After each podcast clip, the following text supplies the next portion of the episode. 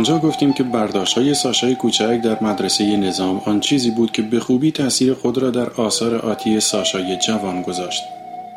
لازم بود این کودک خردسال تمام وحشت های مدرسه نظام را از سر بگذراند و تحقیری را که موقع کتک خوردن در مقابل بچه ها دوچارش شده بود تحمل کند تا اینطور شدید و عمیق بتواند زجر و عذاب قهرمان تاتار در کتاب بازجویی و یا درام سرباز بیچاره و فراموش شده در داستان دوئل را حس کند. با وجود ملالانگیز بودن زندگی در مدرسه نظام همانا در آنجا عشق واقعی و عمیق نویسنده آینده به ادبیات ظاهر شد. تا آن زمان کوپرین شخصا شروع به امتحان نیرو و توانایش در این عرصه کرده بود. ابتدا از سرودن شعر. هنوز در مدرسه نظام جوانان بود که اولین کارهایش در روزنامه چاپ شدند کوپرین با آشنا شدن با پالمین شاعر معروف داستان آخرین آزمایش را به سال 1889 میلادی در مجله صفحه تنز روسی به چاپ رساند.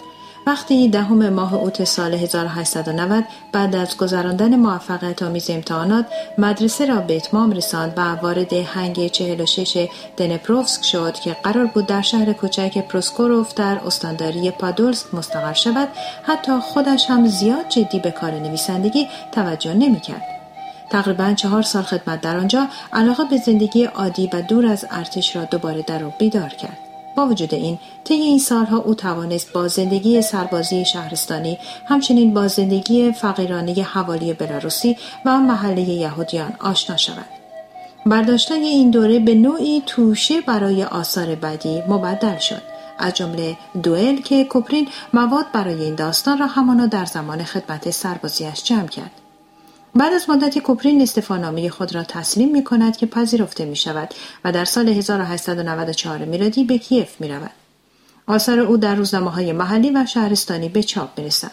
داستانها، مقالات و یادداشت‌های او روز به روز بیشتر می شود. نتیجه این دوران نیمه نویسندگی، ناآرام و نیمه خبرنگاری در دو مجموعه ساکنان کیف به سال 1896 و داستانهای مینیاتوری سال 1897 گرد آورده می شود. کوپرین در سال 1901 به پتربورگ رفت. سالهای سرگردانی و اشتغال به حرفه های گوناگون و زندگی نابسامان دیگر پشت سر گذاشته شده بودند. در پایتخت درهای انتشارات های معروف آن زمان به روی نویسنده باز شد. در سال 1897 کوپرین با ایوان بونین و در نوامبر سال 1902 با گورکی آشنا شد که مدتها بود دیگر پیگیر حال و احوال نویسندگان جوان نبود. با رفتن به مسکو از اتحادیه ادبی سریدا که تلشوف آن را تأسیس کرده بود دیدن می کند. در سال 1903 اولین جلد داستانهای کوپرین در انتشاراتی دانش که توسط گورکی داره می‌شد به چاپ می رسد که با نظر مثبت منتقدان روبرو می گردد. کوپرین به ویژه روابط نزدیکی با باتیوشکوف سردبیر مجله جهان خدا باگدانوف ناشر و منقد ادبی و داویدووا ناشری که استعداد کوپرین را عالی ارزیابی می کرد برقرار می کند. در سال 1902 نویسنده با ماریا کارلونا دختر داویدووا ازدواج می کند. برای مدتی او با مجله جهان خدا به عنوان سردبیر همکاری می کند و چند سری از آثار خود از جمله باطلاق از خیابان در سیرک و غیره را در آنجا به چاپ می رساند. بعد از چندی نسبت به کار در چاپخانه دل سرد می شود و آن را ترک می کند. طی اولین دهه سالهای 1900 کوپرین به اوج شهرت ادبی خود می رسد. در سال 1909 نویسنده در ازای سی جلد اثر داستانی خود جایزه آکادمیک پوشکین را دریافت می کند و آن را با بونین تقسیم می کند. در سال 1912 در انتشاراتی مارکس مجموعه آثار او به چاپ می رسند. استعداد او مملو از رئالیز و تا حد زیادی روحی سالم معنوی و رنگ و بوی زمینی در مقابل خواننده گشوده می شود. آثار معروف او به چاپ می رسند به نام های گامبریونوس، سولامیف، دستبند عقیق، لعنت و تعداد بیشمار دیگری از آثارش.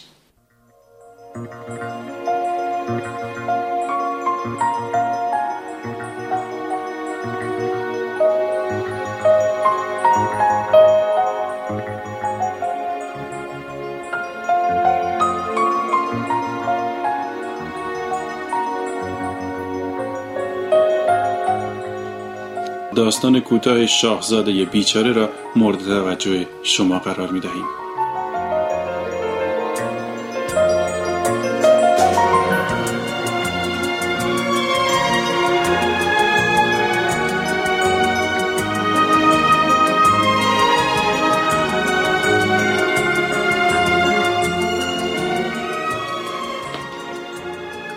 عالیه.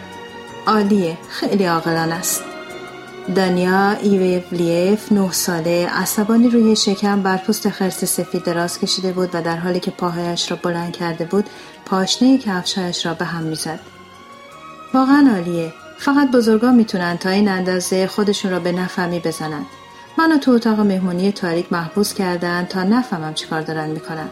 حالا همگی جمع شدن درخت کاج رو تزیین کنند اونا از من می‌خوان وانمود کنم که انگار سر از کارشون در نمیآورم بله همه بزرگا اینطورن در خیابان چراغهای گازی روشن هستند و دانه های برف روی پنجره یخ زدند و اشکال بسیار جالب و فریبنده را درست کردند. نوارهای طلایی رنگ چراغ گازی بر کف اتاق افتاده و پیانوی بزرگی که در گوشه اتاق قرار داشت تحت تاثیر اون کمی برق می‌زد.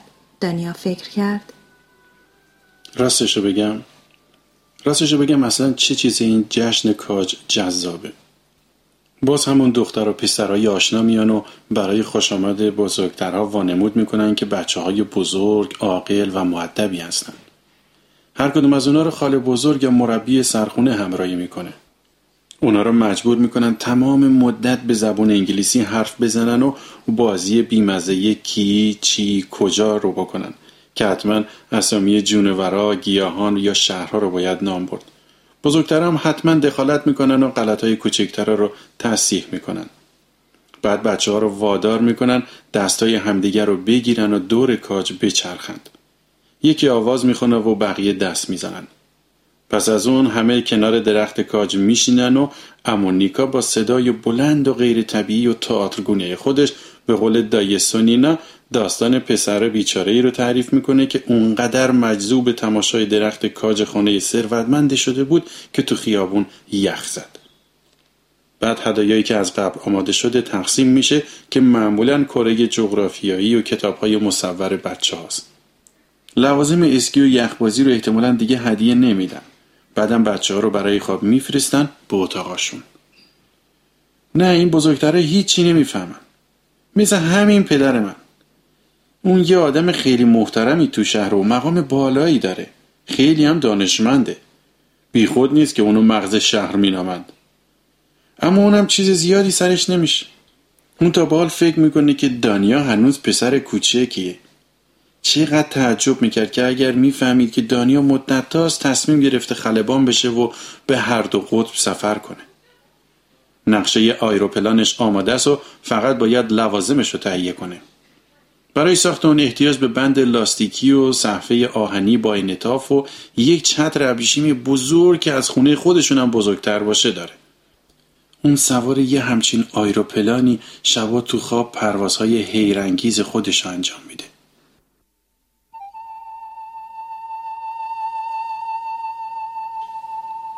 پسرک تنبلانه از روی خرس بلند و آرام آرام به پنجره نزدیک می شود. او خیره به تصویر جنگل های یخی زیبای نخلاست که نفسش به شیشه می‌خوره. با آستین شیشه رو پاک می‌کنه.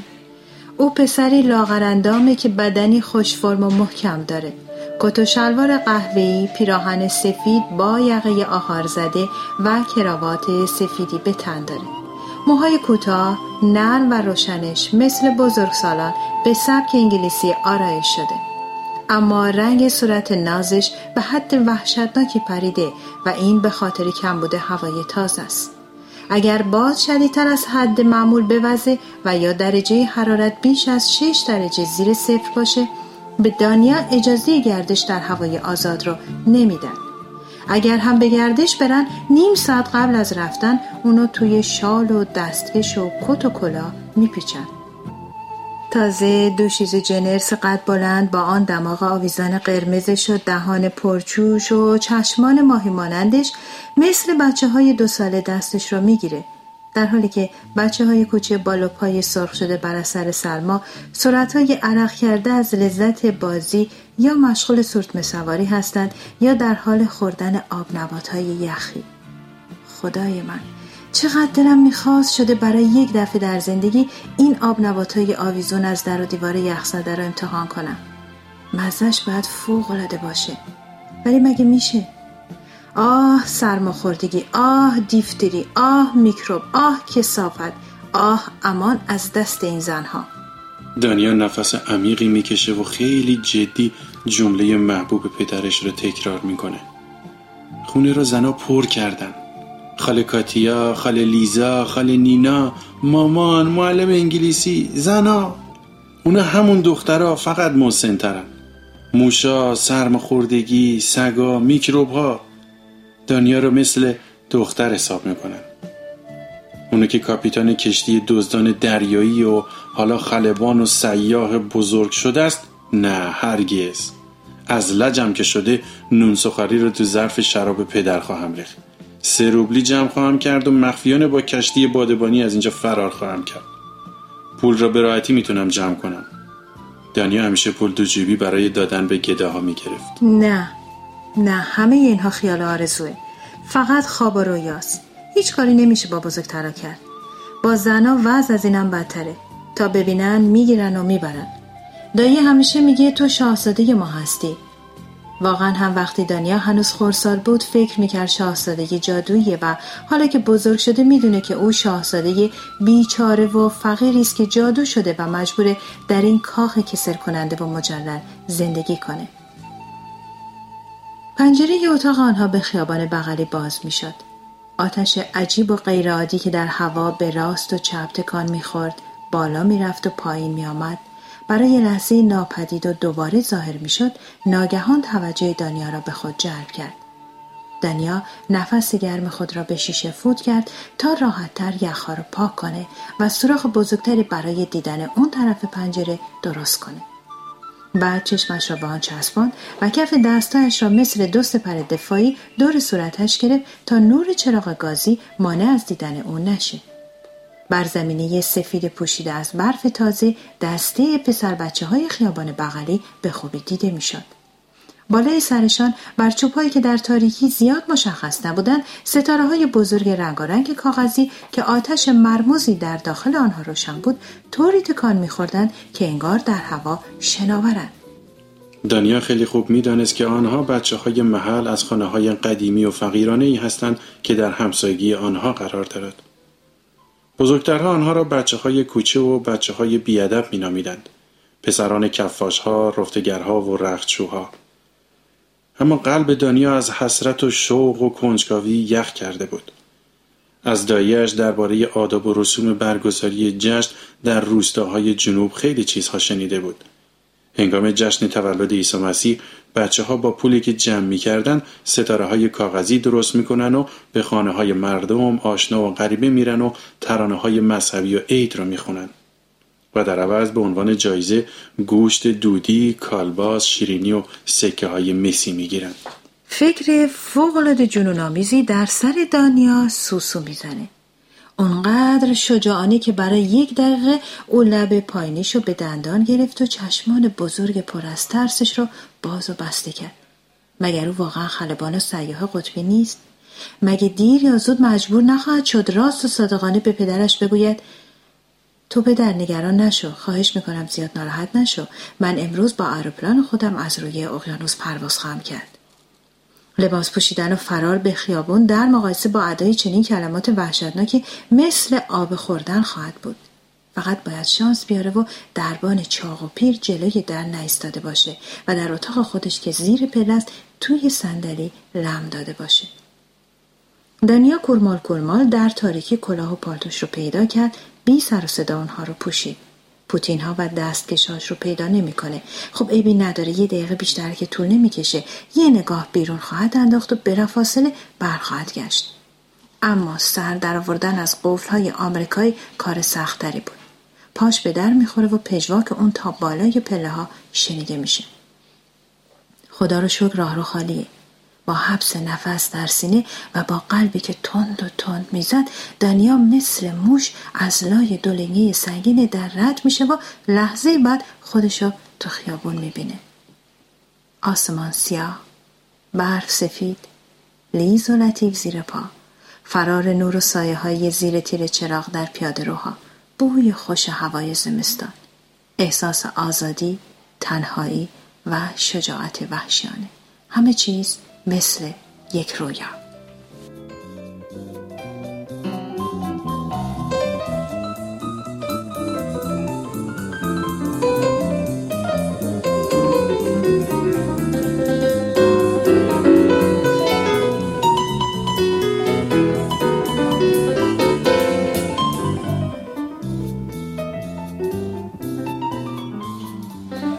بچه های بیادب درست در همان موقع از در خانه همسایه بیرون آمدند. ستاره ها که انوار زرد و قرمز و صورتی رنگ آنها پخش شده بود بالای سر بچه ها شناور بودند. کوچکترین بچه گروه خانه کوچکی را که از مقوا و کاغذ سیگارهای رنگی درست شده بود و داخلش روشن بود در دست داشت. این پسر کوچولو پسر درشکچی آنها بود. دانیا اسم او را نمی‌دانست اما می‌دانست که این پسر همیشه هر وقت دانیا از جلوی استبل رد می‌شد مثل پدرش کلاهش را برای ادای احترام از سر بر می داشت. ستاره ها نزدیک او رسیدند و دانیا مردد گفت آقایان مرا به جمع خود بپذیرید بچه ها ایستادن و چند لحظه ساکت شدند یه نفر با صدای زمختی گفت تو به چه درد ما می‌خوری؟ ناگهان همه یک صدا گفتند برو برو بابا خیالت خوشه. ما نباید با تو حرف بزنیم. دلتونم بخواد. خیلی زرنگی. ما هر کدوم هشت کپک سم خودمونو دادیم. بچه ها این پسر اربابه. گارانکا پسر ارباب شما؟ آره بابا پسر ارباب ما. همان پسری که قبل از دیگران با آن صدای زمختش با دانیا حرف زده بود گفت برو گم شو ما به درد تو نمی‌خوریم. دانیا که عصبانی شده بود گفت خودت برو گم شو این خیابون ما شما حق ندارین اینجا باشید.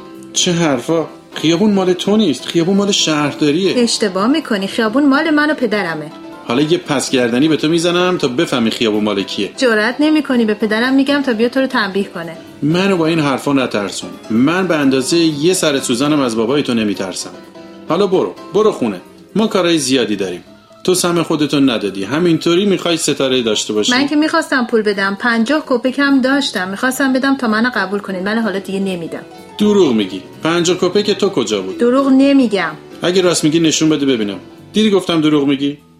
دنیا دست توی جیبش کرد تا جرنگ جرنگ پولها شنیده بشه و گفت میشنوی؟ بچه ها ساکت شدن.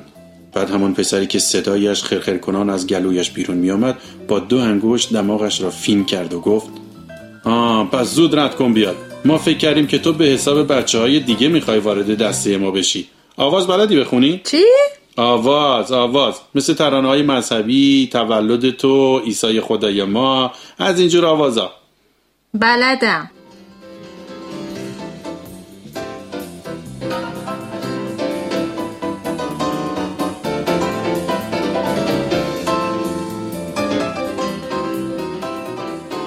شب حیرت انگیزی بود. دسته ستاره روبروی پنجره های روشن می ایستاد و آواز می خاند. وارد حیات ها می شد به زیرزمین خانه ها و اتاق های زیر شیروانی می رفت. وقتی آنها جلوی در خانه می ایستادند همان سر دسته با صدای زمخت و گرفتهش شروع به خواندن می کرد و بقیه بچه ها به دنبالش قسمت هایی از ترانه را تکرار می کردند.